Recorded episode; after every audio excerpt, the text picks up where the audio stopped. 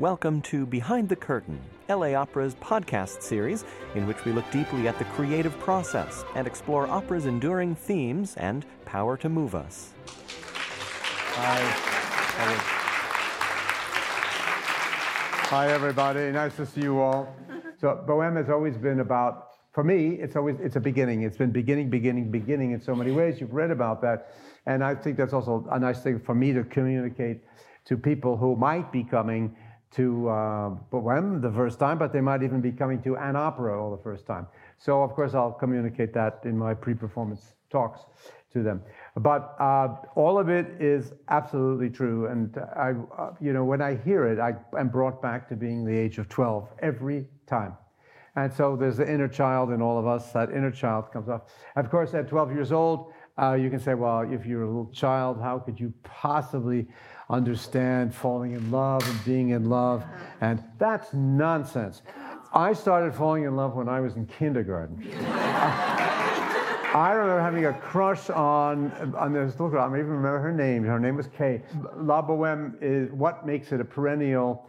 Uh, is the love story, and why is it? You know what is that? And of course, obviously, any opera that is a perennial uh, is a, because it's great music. You can tell anybody you want about the story, but in essence, it's the music, and it's the genius of Puccini and his ability is, and because he was a theatrical genius and dramatic genius, almost on par with his musical genius, if not on par with genius, he, he just did it perfectly. And I consider it a perfect opera. There's not a note too many in it, there's not a note too few, and he got it all right. And so, why, why is this love story? Why is this love story so poignant to us?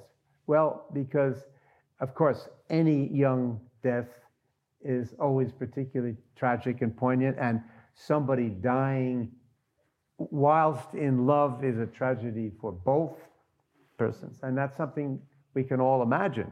So uh, that that theme comes. I mean, that theme is one that speaks to us, and so um, I, I, think that's why it's always it's always going to be loved and beloved, and it's always going to move people.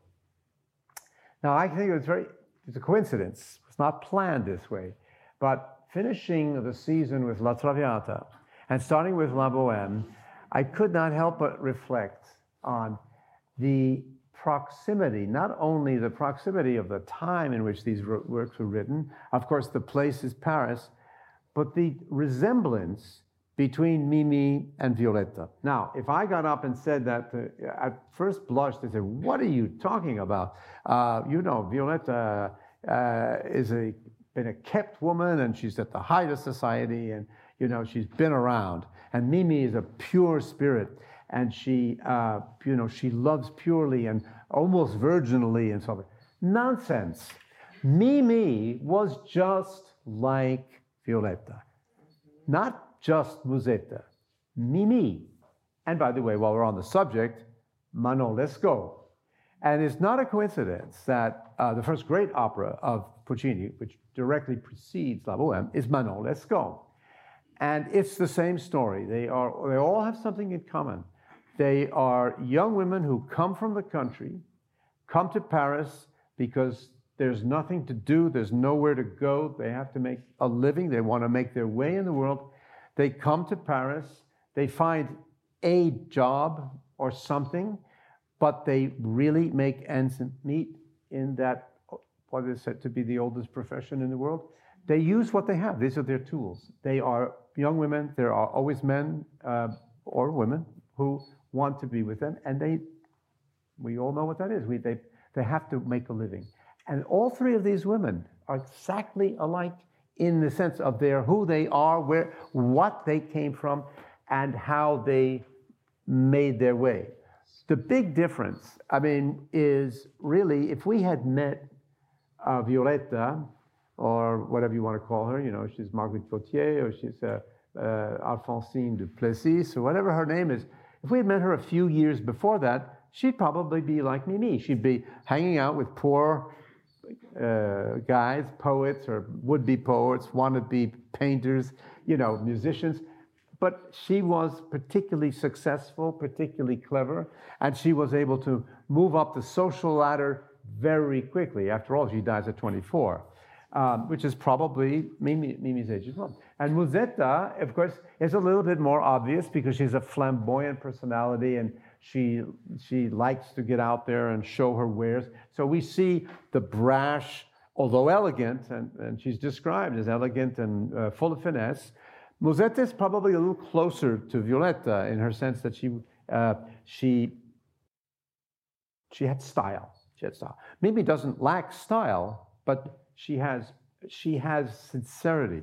Uh, Manon Lescaut is another case. Manon Lescaut, of course, her, her, she does not die tragically of a disease. She, dry, she, she goes down the drain from, you know, paying the price for her uh, mistakes. But they, but they all have that in common. And it, it was a fascinating subject to uh, the French. It was a fascinating subject because Paris is such a colorful, interesting place, and it still is. And so uh, that appealed, uh, it, it appealed in its way to the middle age, or not quite yet middle aged Verdi, but of the more mature Verdi. He's not a, he was still fairly young when he wrote when he wrote Traviata. You know that was actually he was 40. Puccini was younger than that, but the, the fascination with that subject is eternal. And so Mimi, and I'm speaking now of the Mimi or the, the original of the, did you talk about uh, Murger at all? Henri Murger? He wrote, he wrote the book. It was originally a uh, collection of articles, one by one, and they were scenes. It's called Scènes de la vie de Bohème. It's scenes from the life of Bohème. And uh, Mimi is is a Mimi is a far more complex character in these scenes. And the story, he, he extracts a story from these many scenes that he wants to use for his opera. And I've repeated this like a, you know, like a broken record so many times at my talks before. Opera is not history. And an opera is not I should say, composers never felt obliged to faithfully render the novel that they had read, the play they had seen, the historical sources. We discussed this a lot with Don Carlo, how there's a big jump from uh, the real Philip II and Don Carlo to what was written about even in his own time. And then there's a big jump to Schiller, and there's another jump. But this is what composers do. Now, I would say, does, some of you like um, Eugene Onegin of Tchaikovsky? You do. Yes. Anybody hate it? Good. If you keep it to yourself, if you do. yeah. I love it too. Okay. Now, uh, Tchaikovsky is to Pushkin what Puccini uh, is to Murger. Murger is the original, and there's vast material, and it is presented in a certain style. Pushkin, the same.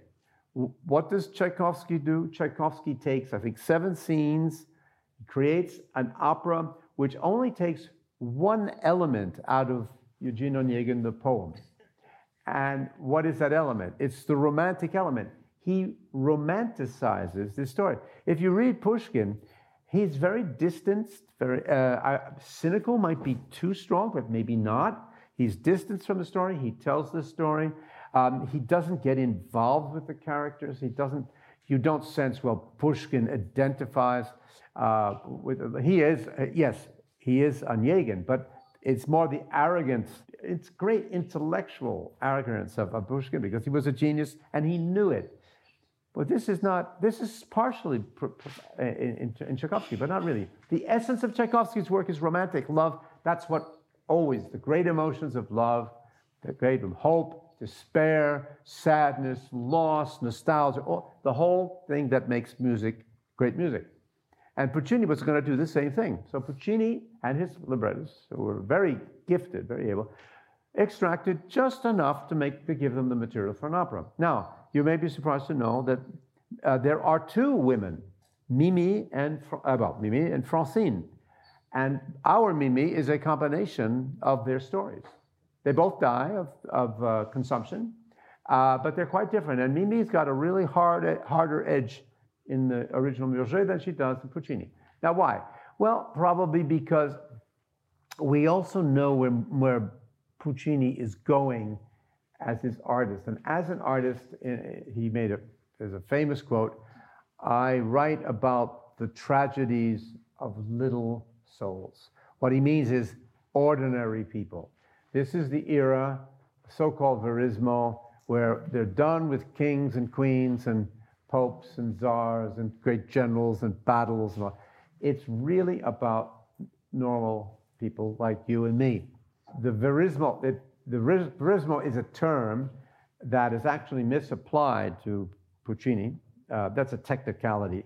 Generally, we talk about the verismo operas. We, we include Puccini, but we want to be really, really uh, kosher. No. The, the verismo, the real verismo up is Cavalleria Rusticana uh, and, and, and, and Pagliacci. These are, this came right out of that literary movement. Bohème uh, Manon Lescaut Bohème are, are, a decade later, and already the Verismo literary thing has had its explosion in its day. People continued. But the idea that we're done with we're done with kings and queens and all that stuff that that that sticks that holds for the. And so um, Puccini is always going to find the particular uh, suffering uh, of the the price you pay for the joys, but the tribulations of eroticism. You fall in love, you're going to suffer. And all the operas are, are basically going to go around that. And usually it's the soprano who suffers the most. Uh, now, psychoanalysts have worked on that. You know, he grew up in a family, all sisters, and uh, father was absent. And uh, so there are those who say, well, you know, he was dependent on women, but he resented that, and he's hated, it's a whole Freudian thing. He hated them and how he took it out on all of his heroines. Okay, that's an interpretation of it. But the fact is, start with Manon Lescaut. She dies. Mimi dies. Uh, Tosca dies, but so does everybody else in the opera. Uh, Cho San dies. These are, these are victims, these are women victims. Uh, you get to Tabarro, the soprano doesn't die, but she sees her lover murdered in front of her. Okay? Um, Suor Angelica, dies uh, because she commits suicide because she learns her child has died. Yeah. And so on, so on, so on, so on. Liu is the last one. And she has a very interesting story with you. Gianni Schicchi, nobody dies because it's a comedy, all right? But it's clear that Puccini came back and back. And this is, so that Mimi is really his second, his second uh, great creation but even a greater creation than Manon. So he's not going to allow that to be diluted with some of the facts that are unpleasant. In other words, uh, you know, Mimi worked the streets, yes, but that doesn't appeal. That gets in the way of the direct with the bourgeois. Remember, they are selling operas now. There's no longer kings and queens who are who are, you, you have to sell your opera. And so the sense of that, you know, that doesn't go over with audiences don't want to go, uh, go and see, uh, you know, women like that. They can watch men like that, but they can't watch women like that. So uh, that's, uh, you'll remember that Bizet was criticized for putting an immoral character like Carmen on the, on the stage of the Opera Comique, which was basically there so that the bourgeoisie could have, could bring, uh, you know, bring their family or uh, introductions were made between a nice young lady and a nice young man. Or their families were hoping would get married. So it was shocking to see somebody, nature of God. That's the great, that part of the genius of Carmen is that she stands up, says, "That's what I am," and you have to watch it. Okay, so now Puccini wasn't going to do that. He's going to say, "This is a pure love. This is a woman." We don't, we don't know anything really about the history of Mimi. She walks through the door and the universe changes for Rodolfo and for her. So uh, Musetta we know a little bit more, and we learn a little bit about Mimi in the course that we realize that because Mimi cannot, uh, cannot bear the simultaneous problem of being ill with no money and freezing. And, and so she had, she, we, we, we know she actually goes off with a, a, uh, a, a Visconti. She go, we know that she does that we don't look at it, we don't see it, we only hear about it. We're not confronted with the realities. But the fact is, in Murger, it's much, it's much clearer. It's a little bit more distanced. And Murger is like Pushkin in the sense that he tells us a distanced story about La Boheme. Now, he, he is Rodolfo Murger, the writer, and he's telling he, he recount or account stories. We don't know how true each of them are, and some of his friends are in there in disguise. So people we're going to meet in our opera, Colline, Schaunard, uh, they're you know they are friends of his. They have various identities. But the important thing about Murger is that he tells us a story as a story. He's, he's not in it, he's not uh, weeping with a broken heart. He's, he's not really out to make you break your heart. He'll tell you this is part of what happens in poverty. Uh, is it a statement or a, you know, an angry young man? Poverty is immoral. We must fix poverty and we must punish those who make us poor. No, this, it's not a revolutionary tract. Uh, in fact, he doesn't propose any program. He just simply tells, tells the story. These are the stories. What is interesting is we don't get to see, after La Boheme by Puccini, we don't get to see what happens to the boys or Musetta. And we're, we're, we're left there with this terrible, tragic moment. We, we're almost feeling all of their lives have been impacted uh, permanently by this, uh, uh, permanently by this terrible story. Okay, but if you read Murger, uh, these women, Francine and Mimi, they both die in the, they both die in the hospital alone. Uh, in fact, because of a misunderstanding, Rodolfo didn't make it to the hospital in time to, to see her the day she, she died. Uh, and then they go on. And so, what's the real end of the story?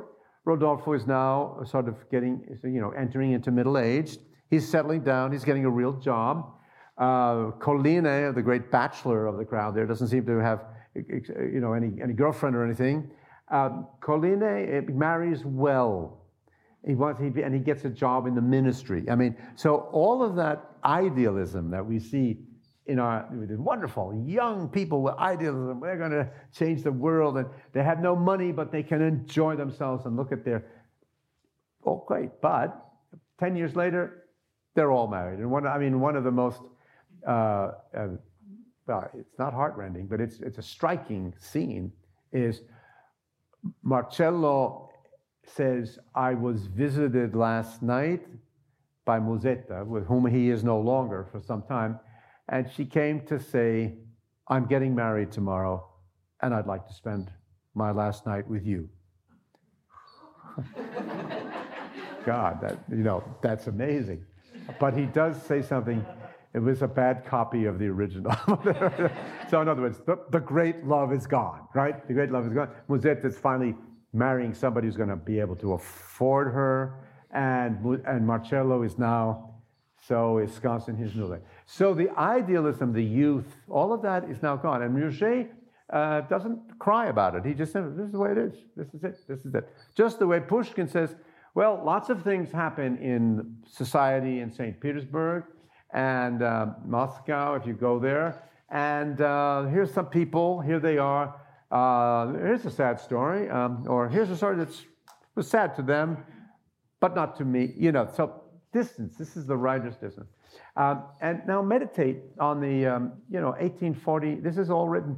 He wrote the articles and then he put them together. So 1845 to 1851, actually, when I think is the year he, he published it all together for the first. It wasn't written as a book. It was a whole lot of articles for a, for a magazine. That's exactly when uh, uh, Alexandre Dumas fils wrote uh, The Woman of the Camellias, La Dame aux Camellias. That's exactly when Verdi went and saw pl- the play. He, I mean, he wrote the novel, he turned it into a play. Verdi saw the play. We're talking about the late 1840s. It's exactly the same year for Murger's Bohème. And Verdi writes La Traviata in 1853 as a contemporary subject virtually for the only time in his life that he takes uh, he takes uh, a subject that's that's. But Verdi Verdi didn't have a bohemian side to him. Puccini had had and had had uh, in, in, in, Milano as a young student, and he had a he had an identification with it. So, but but nevertheless, there's something very important about the humor in the story. which is uh, uh, de-emphasized sometimes. If you talk about La Boheme, everyone feels right away the great tragedy, the great love, the sadness of the end of it. But you have to realize that most of the first half of the opera is all comic. And so what Puccini was doing in his way was uh, destroying the remnants of the sharp classification between comic opera on the one side and tragic melodrama on the other side. Uh, Verdi believed in the systems. Verdi wrote two comedies one, his second opera, which unfortunately failed, and of course, Falstaff, which is one of the great works of Western civilization at the end of his life. But that's all he wrote two comic operas. The rest of them are all melodramas, and they all follow all the rules of the melodramas. He gradually started introducing comic episodes or light episodes be- because they would fit into a great fabric of a melodrama. But he did not, he didn't mix the genres.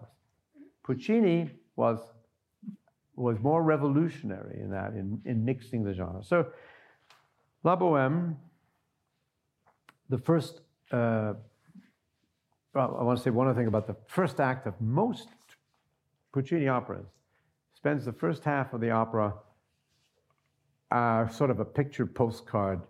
He orientates the audience. The, the traditional way to orient the audience to where you are, and who they are, was by having the chorus at the beginning come and sing the first number.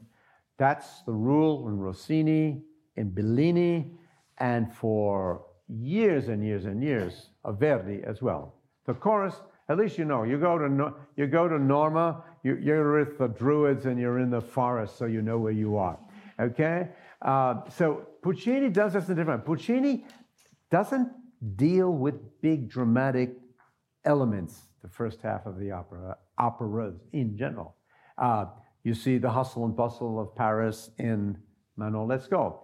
You know the, the scene in the garret where the four Bohemians live they horseplay around for half, the whole first half of the act. And then what's the coup de théâtre? They go off, they knock on the door, Mimi appears, and the world changes. I mean, that magic moment. I mean, prepared how? By clowning around for half of an act, and suddenly, there it is love. We see them fall in love rare in Verdi. I think I've pointed that out in the past. Verdi rarely shows us the soprano and tenor falling in love. We discover them somewhere midway, or partially in the way where the conflicts have already been felt. There's no conflicts when these two meet. They fall in love and they're going to go out and celebrate Christmas Eve in Paris. So, okay, so you've got the whole first half of Act One that way, and then you have some real serious sentiments and then you go to the second act, which is uh, which follows immediately because it's later. You know, it's ten minutes later, and they're all out uh, in the Latin Quarter and it's Café Momus, and it's all what is it? It's all fun. It's all loud. It's all scenes in the street.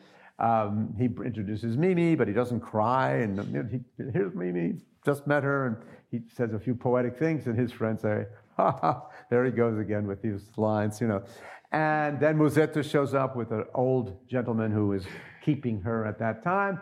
And she, she and Marcello, of course, have had an on again, off again relationship, but they really love each other. Uh, and um, he's, he's miserable without her, and she's annoyed. And she doesn't want to be with his old man, so she finds a way to get rid of the old man, and she runs off with Marcello. So we have fun the entire first half of the opera.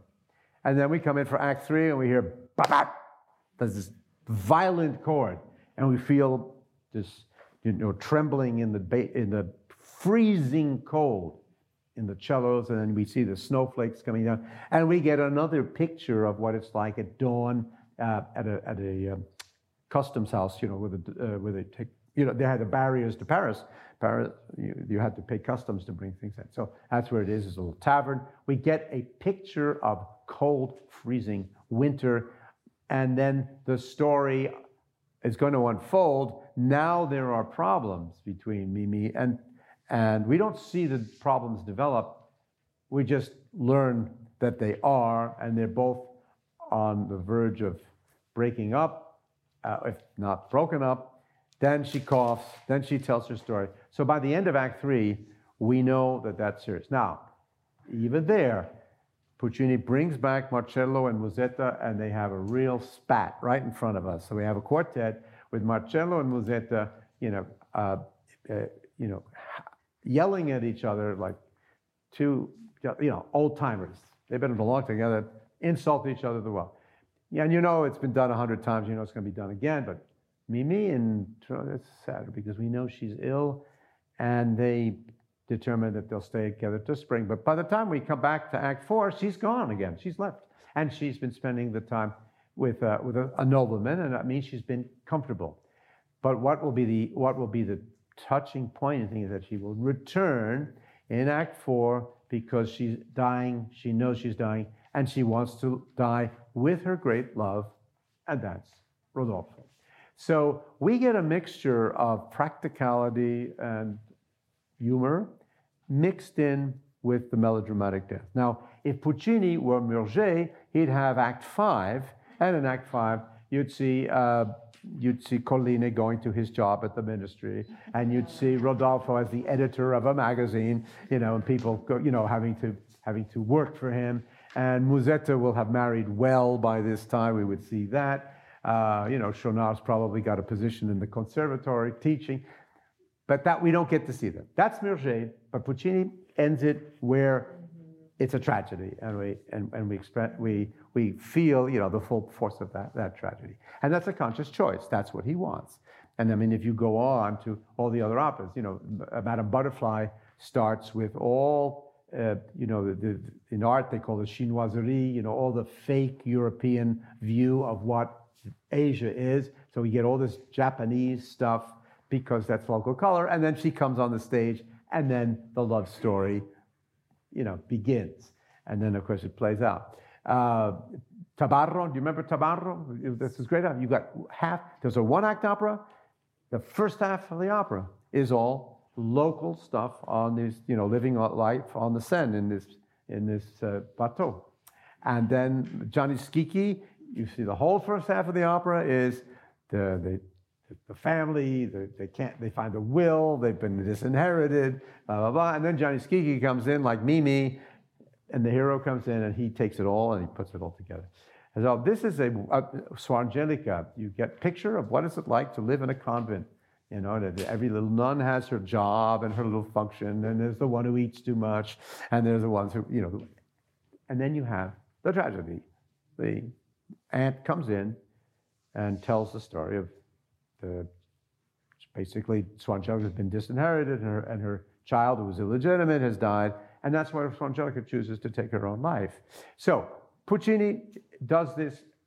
Uh, I mean, that's Bohème. So if you follow it along to understand in the greater context, he has taken he has taken the comic element and he has used it, and he's taken strands of a sad story out of Murger and has, uh, has uh, made it coagulate in a perfect melodrama where you're going to cry at the end because this young person dies and this person is in love.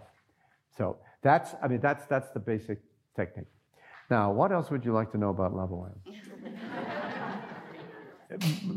the orchestra gradually, during the course of the 19th century, gets, gets a bigger and bigger voice in the proceedings. Now, if you go back to the bare bones of early 18th, uh, 19th century, the orchestra accompanies.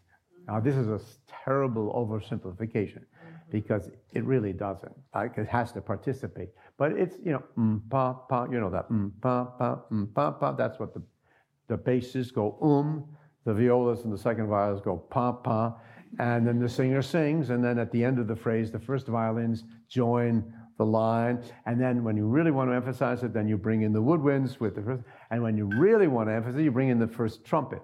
And that's a sort of, you know, that's, it's very, it, it, it starts simply. Um, that's not to disparage it, by the way. And one of the problems is getting people to play musically when they have to do um, pa, pa, um, is that they feel dis, it's too easy and they feel alienated from the product. But if you can imagine, the orchestra was actually a guitar, a mandolin, and it, it was it was the singing was accompanied especially in the Latin countries, the minstrels, by a single person singing and playing. So the, the, the single, the soul was providing the harmony, the rhythm, and the melody. So now with uh, like life with ex, with we all have we all live in a world where there's expertise and specialities. The trumpet becomes special for playing loud. The violin becomes plays the melody. The basses play um, and the cellos play um, and the violas play pa pa. But once upon a time, it was all one person, and so that came out of an integrated feeling. So my challenge is to make the people who are playing separate elements to feel as it as a part of a unity. Now, by the time we get to Puccini, the orchestra has developed a lot. Puccini was influenced by Wagner. Without, I, I don't know if Michael, uh, if Mitchell agrees with me or not. Uh, but uh, you know, by the way, he went to Bayreuth uh, when he was very, very young, 19 or 20. He made the, he was hired by Ricordi to make the first piano transcription in Italian of Meistersinger. So he thoroughly knew Wagner and he thoroughly understood the system of the leading motives, the leitmotifs. So Puccini's orchestra is big. It's it's not just participating. The you could you could probably play the operas of Puccini uh, without singers, and you'd still be interested. Yeah. You see, uh, could you do that with Verdi? You could do that with late Verdi. Yes. Can you do with early Verdi? No. Even middle Verdi, you couldn't really do that and you go back to Bellini, Donizetti, Rossini, no way. You do the overture, but you can't do the, the essence. So the essence of the essence of the music is in the orchestra in Puccini, and that's uh, that makes it on the one hand m- much more interesting to conductors, uh, but it brings its challenges because you have to make that orchestra. Or, uh, the, the orchestra is big, thick, heavy, loud orchestra, and so I have to work very hard to make sure that you can hear the singers. And this is particularly challenging, this production, because you're going to see it's wide open. There's nothing behind the singers to project their voices. Uh, these, are, these are nightmares for me. When I get productions like that. Uh, but this, this production is brilliant. It, uh, again, Kosky, it's completely different from all. You've seen The Magic Flute, I think.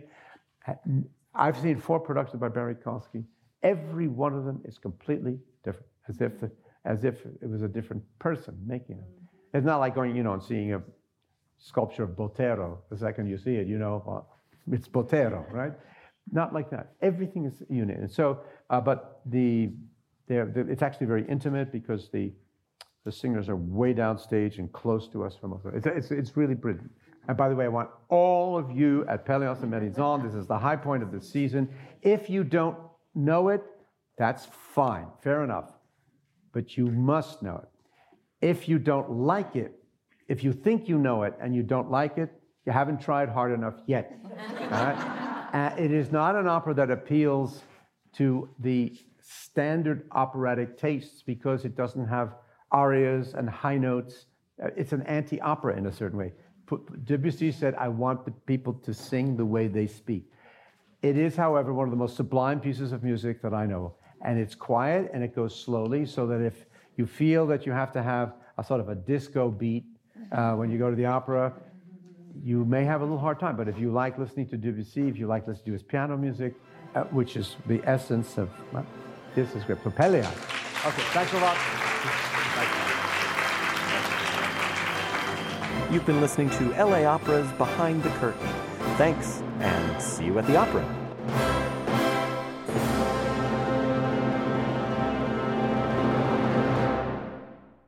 If you've enjoyed listening to LA Opera's Behind the Curtain, you'll want to make sure you don't miss an episode. Please subscribe and leave a rating or review on iTunes, Google Play, or wherever you listen. Don't forget to share this with your friends on Twitter and Facebook, and we'll see you at the opera.